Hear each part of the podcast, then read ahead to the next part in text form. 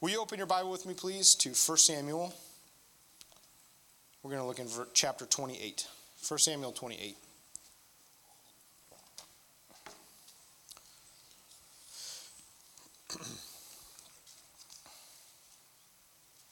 we started school this week, my kiddos. I have five now, and we're really blessed, and they're wonderful, and they're doing great. And also, uh, they're tiring. Man, they are tiring. Yesterday, we went into our foray of beginning sports schedules, which I know many of you have done before. Um, my oldest, Nora, is playing volleyball with her third grade team, third and fourth graders. No, second and third graders, somewhere in there. Anyway, she's playing volleyball, and she's very excited about it. They won their first game yesterday. It was super exciting, great time. My uh, kindergartner, or excuse me, first grader, is playing soccer on the first and second grade team, and so he's had his first game yesterday and did a great job, and it was really fun. They tied. And then my uh, preschooler, he is also on the preschool kindergarten soccer team, and they had their first game yesterday. And so we just ran all over the place at different times. And the volleyball game started late, so I had to take Benjamin to his game in the middle of the volleyball game. And man, it is it is not a blessing. that part is not a blessing. All the pictures and the you know, especially the pre-K soccer is just a herd, just following the ball around. It's fantastic. We had a fantastic time, but man, it's tiring. Oh, all that stuff, and they want to just practice all the time. Slash wrestle. My little my three year old came up to me and she goes, "Daddy, I have a secret. I have a secret. Come here." So I leaned down. and She goes, "After this, can we wrestle?" sure, baby. So we're practicing volleyball, practicing soccer, wrestling. It's great. We're doing it all. The Lord is with us, but boy, it is tiring. It is tiring nowadays to try to keep a very busy schedule. Um, as I talk to people, encounter them on the street, my very favorite question to ask people is, "How are you doing?" It's kind of what I that's what I do. It's part of my personality. And as I ask people that, uh, you won't be surprised that the number one response I get is busy. Busy. Everybody all the time. How are you? Busy. I'm so busy. Um, or if it's a service industry person, I'll say, how, how are you today? And they either say, Wow, thanks for asking me that. Or they say, I have 15 minutes left. Or I'm great because I just started. It's one of those responses. But everybody says they're busy because we are busy. Not only are we busy, quite honestly, we are inundated with information from everywhere. The radio is not neutral. Television is not neutral. Friends are not neutral. Information is not neutral. It wants you to act, it wants you to do something. And we are living in an unprecedented time where you can have information all the time. You can have information overload, where you are listening to the radio or some podcast or something on one device, you are scanning the internet with another device, and you're watching TV all at the same time. And we all do those kind of things. And it's a lot of stuff. And it makes us feel really busy. It makes us feel really tired. We're going to look today at the Bible of a king of Israel who uh, is a tyrant, unfortunately. He has disobeyed God. He has many times gone his own way. He has sought after his own wisdom, his own thoughts, his own desires, his own way of doing things. He has thought of God as an afterthought. Uh, when he needs God's blessing, he's come to God and tried to receive it, but often in an unfaithful kind of way. And when he is told specific things to do, he disobeys. His name is Saul. He's the first king of Israel. And he uh, has been told by God through a prophet that the kingdom is going to be taken away from him and his dynasty and given now to one of the generals in the army whose name is David. David will end up being really the greatest king that Israel has. And so Saul is trying to do everything he can to reverse that. And at this time, uh, the Philistines, which is another country that's nearby, uh, another people group are coming in and they're attacking and fighting with the Israelites. And so Saul is trying to pull together his troops, minus David's little army, because he's one of the generals. And he's trying to start defending against the Philistines. Well, it's not going well.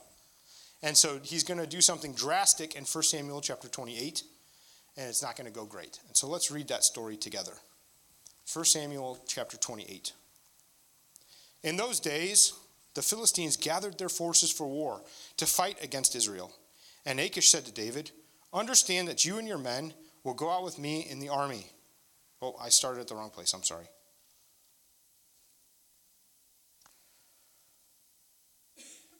Well, we'll just go with it. chapter, verse 2. David said to Achish, Very well, you shall know that, that your, all that your servant can do. And Achish said to David, Very well, I will make you my bodyguard for life. Now, David is, just as an aside, running. He's actually fleeing Saul, who is chasing him. He ends up working sort of with the Philistines for a little bit undercover. That's what that's about. Starting in verse 3 now. Now, Samuel had died. He was the prophet in Israel. And all Israel had mourned for him and buried him in Ramah, his own city. And Saul had put the mediums and the necromancers out of the land. The Philistines assembled and came and encamped at Shunem. And Saul gathered all Israel, and they encamped at Gilboa. When Saul saw the army of the Philistines, he was afraid, and his heart trembled greatly. And when Saul inquired of the Lord, the Lord did not answer him, either by dreams, or by the Urim, or by the prophets. Then Saul said to his servants, Seek out for me a woman who is a medium that I may go to her and inquire of her. And his servant said to him, Behold, there is a medium at Endor, different than the Star Wars Endor. Verse 8. So Saul disguised himself and put on other garments and went, he and two men with him. And they came to the woman by night. And he said, Divine for me a spirit, and bring up for me whomever I shall name to you. The woman said to him, Surely you know what Saul has done how he has cut off the mediums and the necromancers from the land. Why then are you laying a trap for my life to bring about my death? But Saul swore to her by the Lord, As the Lord lives, no punishment shall come upon you for this thing. Then the woman said, Whom shall I bring for you? And he said, Bring up Samuel for me, who was the prophet who had died. When the woman saw Samuel, she cried out with a loud voice. And the woman said to Saul, Why have you deceived me? You are Saul. And the king said to her, Do not be afraid. What do you see? And the woman said, I see a God coming up out of the earth. And he said to her, What is his appearance? And she said, An old man is coming up, and he is wrapped in a robe. And Saul knew that it was Samuel, and he bowed down with his face to the ground and paid homage. Then Samuel said to Saul, Why have you disturbed me by bringing me up? Saul answered, I am in great distress, for the Philistines are warring, warring against me, and God has turned away from me and answers and, does, and answers me no more, either by prophets or by dreams. Therefore I have summoned you to tell me what to do. And Samuel said, Why then do you ask of me, since the Lord has turned from you and become your enemy? The Lord has done as he spoke to you by me, for the Lord has torn the kingdom out of your hand and given it to your neighbor David because you did not obey the voice of the Lord and did not carry out his fierce wrath against Amalek. Therefore, the Lord has done this thing to you today. Moreover, the Lord will give you also into the hand of the Philistines, and tomorrow you and your sons shall be with me. The Lord will give the army of Israel into the hand of the Philistines. Then Saul fell at once at length on the ground, filled with fear because of the words of Samuel. Praise the Lord for his word. It's a rough story, isn't it? Here's the king of Israel. Now, there's a few things in the story that are alarming. First of all, it is against the law in Israel to go to mediums and necromancers. Do you know what I mean when I say those words? People who are doing things in spiritual realms outside of the Lord. It's against the law. And in particular, people who can try to contact the dead, necromancers, or bring people back to life, or things like this. Now, we don't usually talk about these things a lot in our society. We sort of don't believe that those things can happen. Uh, there is a spiritual dimension outside of us. And there's power in things that happen all the time. And some people have abilities to do things. This is not of God, though. And so the Israelites were forbidden to go and try to receive wisdom from these kind of things. Um, you know, we try to do this stuff all the time in our society still with horoscopes and all kind of things. And, you know, there's, there's big business to be made through this kind of stuff still, even if we believe it's just illusion nowadays. Same kind of thing happened then. There was big business. And so Saul, as the king, was faithful to the word of God in that he totally pushed out all the mediums and necromancers and all these people out of the land. So it's interesting now that he's trying to find one, and there's one still pretty well known. Do you remember what her reaction was when she realized that this was Saul who was actually in there with her? She was convinced he was going to kill her. And rightfully so, because that's what the punishment was for these things and what he had been doing. And so this is a this is a wild story of a guy who has turned completely 180. What do you think would drive a person to such lengths Desperation. He's terrified. He sees these armies around him and he does not know what to do. Sometimes when we don't know what to do, we go to great lengths to find things out, don't we? Nowadays, we can find out information really quickly. We can look on our phone on one hand, our tablet on the other, the radio going, and watch television, and we can try to find things out. It's interesting to me, I had a, a, a time with some guys once, and it was a bunch of professional men around the table. This was several years ago from the church. And we were all sitting together, and I asked the question I said, Who, who of us, if we were to, to do something in the banking world, how would you find out about those things? What would you do? And everybody said, Oh, I like this website, I like this website, I like this thing. I found out about this, you know, training seminar that you can do this webinar deal. And nobody said I would call the banker who was sitting with us. Not one person. And it was interesting how much our culture has changed now, where if we need to find something out, the first thing that we do, even if it's a recommendation to us, the first thing we do is go online. Um, I had a friend coming in to visit uh, the area, and he was from downtown, and or excuse me, from another city, and he was going downtown, and he said, "What's a great Italian? You're Italian, right? What's a great Italian restaurant?" I said, "My family really likes Cunetto's, House of Pasta on the Hill." And he said, "Oh, Cunetto's. How do you spell that?" So I told him, and he immediately got out his phone and looked up all the Yelp reviews. I was like, "Why did you ask me?" Is my review not as good as those reviews of the strangers? And he was like, Well, I didn't mean anything by it. I said, Well, you're standing in front of me, man. I told you, my family goes to Cunetto's. That's all you need to know. Go there Thursday night. That's the night. Say hi to Frank. Yeah. But it was more, there was more validity in how many stars it got on Yelp than what a friend actually said. Do we believe that still? What's really interesting here is Saul has failed. He's already been told that the kingdom is being taken from him.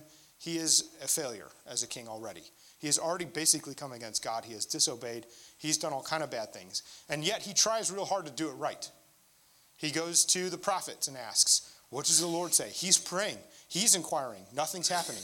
That funny Urim word, it says he, he went to the prophets, he went to Urim as part of the priesthood. So he goes to the priests. Hey, what priest, what does the Lord say? Silence. He tries to sleep for a while and get some dreams. No dreams come. He's trying everything he can do. He's getting nothing. And so, in his desperation, he says, I'm going to find somebody who can contact the dead prophet who spoke against me. Maybe he'll say something favorable. And it's so, it's so incredible. The whole reason he does this is because he just doesn't know what to do. That's it. He just does not know what to do. You know, what's interesting sometimes as I think about my own life. I've had lots of times where I don't know what to do. I've never consulted a medium, thankfully. But in all those times I don't know what to do, I find that I start to, not like Saul, um, I don't go and, and seek out the mediums or whatever, but I do start, like him, to have lots of activity. Because surely if I do a lot, God will hear me or see it or change things. So if I fast and I pray and I get up early and I start going to the gym again and I love my wife extra well and I really do all the dishes and I have a good attitude and I'm nice to that one barista that's always mean to me and I do all those things, maybe the Lord will give me some revelation. And if that doesn't work, I'll definitely look at Google. And if Google doesn't tell anything, maybe Siri knows something. And if Siri doesn't know anything, then I'll just start, you know, maybe Bing, I guess. Why not? Or Yahoo, and we'll see what happens. And so I'm, I'm going to consult things. And I find myself becoming really, really, really, really busy at trying to figure things out. And not only busy in an educational knowledge kind of sense as I'm looking on the internet, but those other things are wearing me down because I'm trying really hard to make a good impression on God. In fact, as I'm doing that, the last thing I'm going to do probably is call somebody and say, What do you think? Will you pray with me? What are your thoughts? In fact, a lot of times I determine that the old way of doing things really is not working anymore. And so I need to do something entirely new. Um, I think this is the model, and if you're in this, Dave Ramsey even says it's great, so I'm not speaking against direct sales. But I think this is the, the catch of direct sales businesses. You can start 15 of them. Well, this didn't make money for me, so I'll, just, I'll try this one. Next thing you know, you're invested into so many companies, you can't even keep it straight. and you have 15 websites to your name and you don't even know what one product you're selling anymore because you're just invested in all kind of stuff. And you know what? I'm telling you right now, again, direct sale businesses, praise the Lord for those. Those are not bad. What I'm telling you is there's a pull of our culture to do more, to invest yourself more, to try more. Those things don't work anymore, and God's not speaking to you through them. So find another means. And that's the same thing that Saul falls into. Here's the good news you are not the king or the queen of Israel. You are not. Saul is different than you are. He is in serious trouble, and he's going to die in this battle, and his whole family line, except for one person, is going to die through this battle, basically.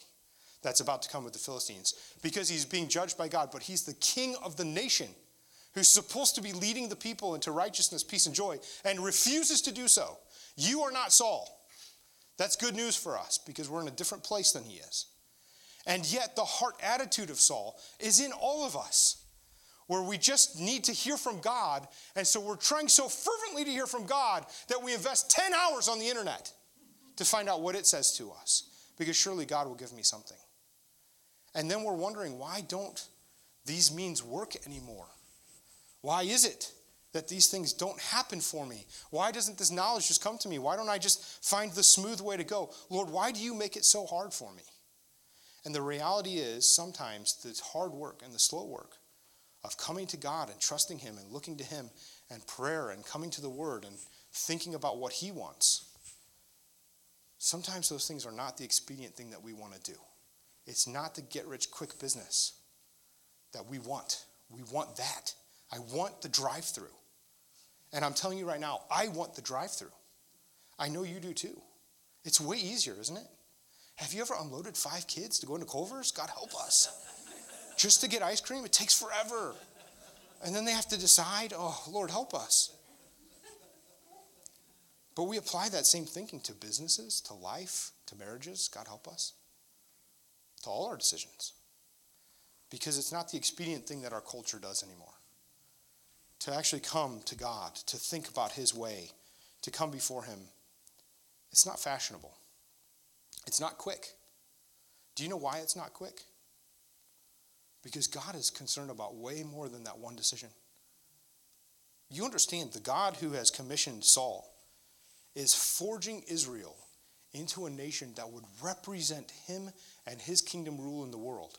It was meant to be the greatest dynasty of all time to demonstrate what God's rule looks like on earth. It was supposed to be the place where if you were a sojourner, if you were an immigrant, if you came and said, I want to be a part, you would know restoration and peace and grace. You would be given a chance. You would come into the community. It would be unbelievable for you. It was going to be a place where everywhere you went, there was going to be peace, there was going to be righteousness. You know, it was against the law, against the law, not to have a fence around your roof just in case somebody went up there. If they would fall off, God forbid, God forbid somebody would fall off the roof and get hurt. And so you have to have, according to God's law, a fence around your roof, different than our roofs. It'd be like a, a patio for us, just in case somebody would fall. Because that's how this culture was supposed to esteem people as God's creation, that they would be esteemed as special to Him.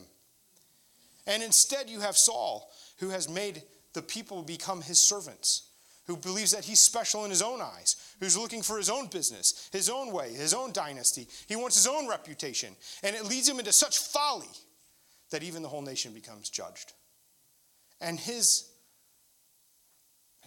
answer to that is to try to go outside of God's means to find a good answer, outside of God's natural way, so that he can get the quick fix. It astounds me how quickly my heart turns to that same thing. That I want the quick fix. I want the, I want the results.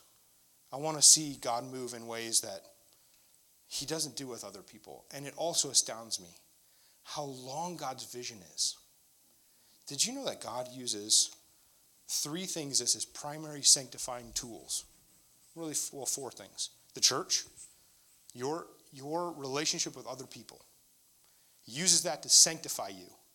So when there's somebody in your life you really don't like, a thorn in your side, a pebble in your shoe, Man, God uses that to change you, doesn't He? Because He says, put a fence around your heart. Don't let them fall off and get hurt. Watch your tongue. Oh, man. Come on, Lord. Why would you do that to me? And that's what God does. God uses marriage. He uses marriage to expose your selfishness. He uses marriage to show you what it means to serve somebody the way that He loves people.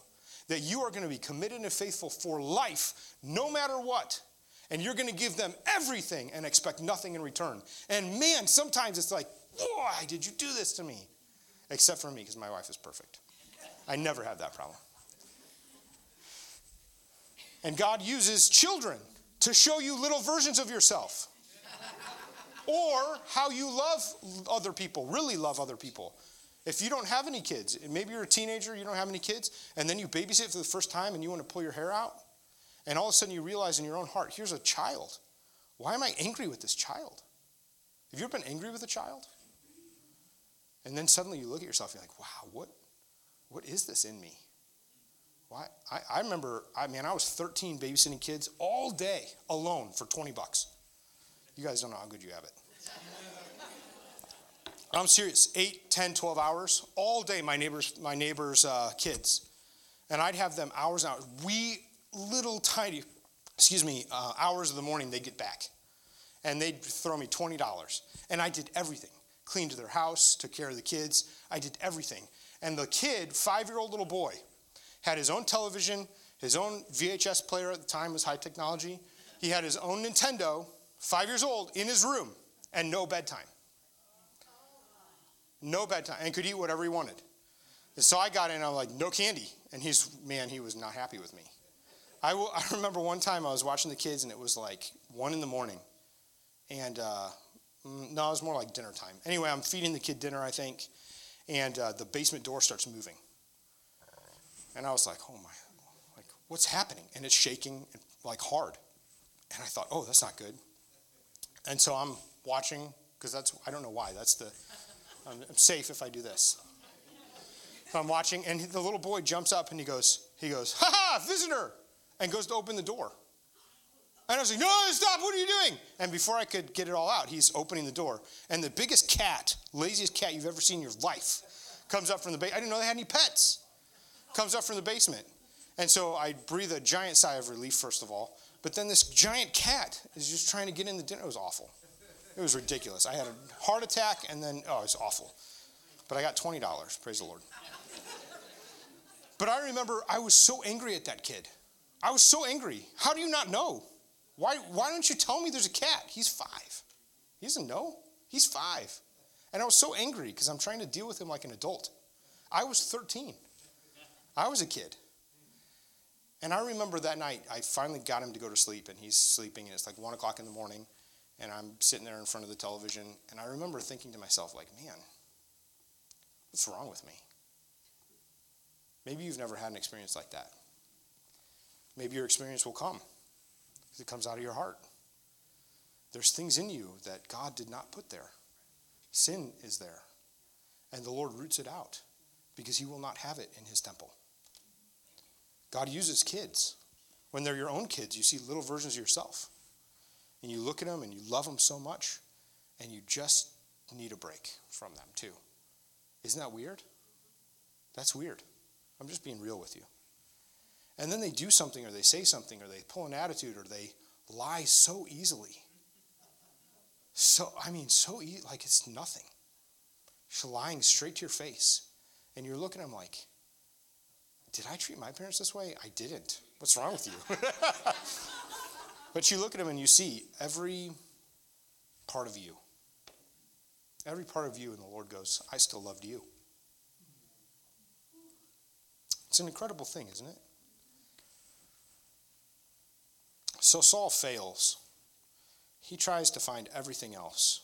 He tries every other means of determining God's will except just coming to God. And I want to tell you some great news today. And here's the great news we have a king better than Saul. See, Saul failed in every way. He was such a failure. He was a gigantic failure, just like we are. But God sent another king, and that king would come, and he would be one who wouldn't need to try to go any other means to find God's will because he is God. And the Son, forever the second person of the Trinity, became a man on our behalf, actually in the royal line.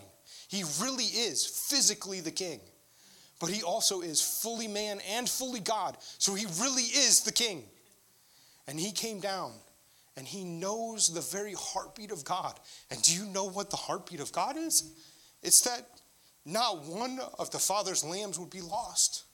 And so he came as a shepherd to a people who were just as broken as Saul, just as ridiculous as Saul, finding every other means, going every other way. And the shepherd came listening to the Father's will that every person the Father named would not be lost, but would be redeemed. And that will was so strong that it even sent Jesus Christ to the cross for us that he would not need to consult the dead. He would not need to try to find a way to win the battle, because the only way to win the battle was to lose the battle. And so he would go to the cross for us. He would suffer the wrath of God against all of our sin. He would take the punishment of God for everything that we had done.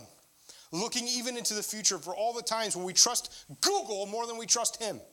When we trust stinking banking statements more than we trust God. When we look ahead into all the thoughts of things that we can do in the parenting books and the future legacies that we hope for, and all the things that we put before God and say, Lord, just make it better. Just give me the drive through.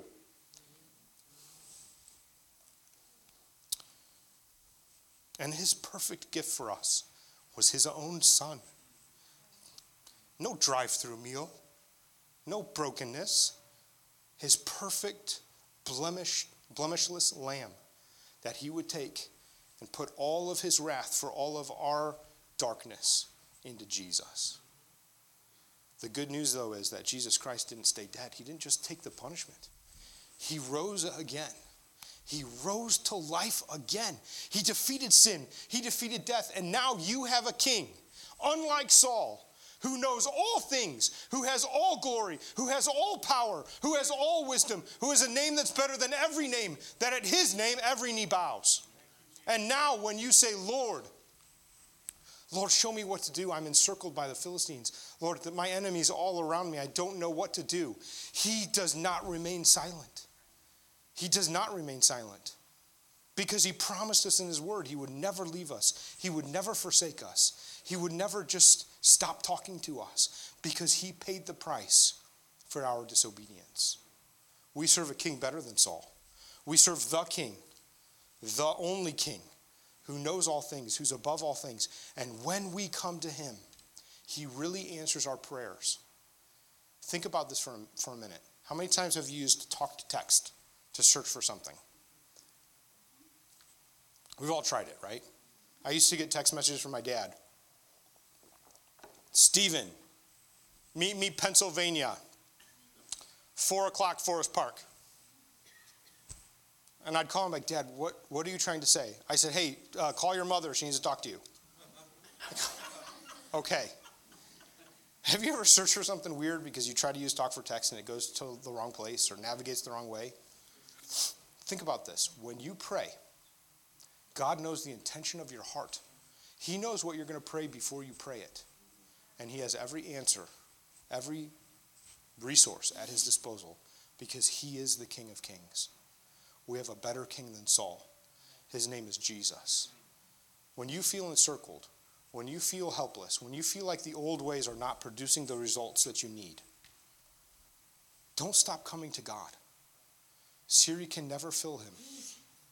Google can never fill him. All of human wisdom can never fill up what he knows. The old ways feel slow, but I'm telling you, God is changing your heart to look like Him. Jesus Christ is going to make you look like His kingdom because He has a new people, a new culture, a new race who's going to come and show the world what His kingdom looks like. They're called Christians. They're every color, they're every size, they're every shape, they're every age. It's His people, and He's leading us with His wisdom. Don't forsake the old ways. Come to the Word. Say, Lord, Show me. Show me what to do. I'm telling you right now, the reason for this is because my heart is so fickle. Maybe yours is not. But when a big situation comes up, when something happens, when I need an answer, I'm so quick to get on the internet. I have 40 tabs open of all my resources, all my most trusted websites, everything I need to know about everything. I'm about to ready to crash the computer because I'm trying to get all the knowledge. We need to be a people who first come to God. Lord, you are my source. I trust you. Let your heart be stable in him. Stop trying to raise things from the dead. It's not going to help you. It's not. And the reason for that is because God wants your heart. He wants you. Come to him first. You will find results in Jesus Christ. How do you do that? Be his child. Be his child and come to him and say, Lord, forgive me. Forgive me that I looked everywhere else but you. Come back to him again. Bow the knee to Jesus. Submit your life to him again. Stop thinking that your ways of finding information are better than his answers. It's not true. And instead, come to the Lord and say, Lord, lead me every moment, lead me every day. You're before me, you're behind me, you're beside me. I trust you. And then step out with some vigor. And if you need a real answer about a real life thing, do not forsake the relationships He's given us here. Stop looking up all the banking stuff everywhere else and not talking to a banker in the body. I'm telling you right now, if we actually did that, what would this community look like? Different than the world. Because everybody's so isolated. Isn't it funny how people um, in the corporate world email everybody about everything? Not because they really want answers and they want collective unity and everybody's good, they just want to cover themselves. Everybody knows what you did, Stan. You're the failure here. That's how it works, right? That's how it works. What would it look like? What would it look like for a people who put real fences around our hearts? who really help each other, who really lift each other up, who really serve Jesus. Isn't that good? Let me pray for you. Father, thank you. Thank you, Lord, that you are with us. Father, we come before you. We say, Lord, forgive us that we thought that our technology could answer us faster or better than you. Lord, will you forgive us for times when we've tried to invent new ways or go outside of your, your norm because it wasn't fast enough to try to get results that we thought might even be pleasing to you. Lord, help us, God, to, to have hearts shaped like you. Lord, we want to know you. We want to serve you. We want to honor you in everything we do, God. It's our heart cry to see you glorified in our homes, glorified in our lives, glorified in our city. God, we love you. Help us, Jesus. Help us, Lord, to come to you quickly. And Father, thank you that you really do respond to us when we pray. So, Lord, I pray that you would settle our hearts, that we wouldn't be so busy, we wouldn't be so tired, that we think that we can find means other than just coming to you. Lord, we need you, you and you alone. In Jesus' name we pray. Lord, bless my brothers and sisters today. In the name of the Father, Son, and Holy Spirit, be blessed in the knowledge of our Savior and Lord, the risen Jesus Christ. God bless you. We'll see you next week.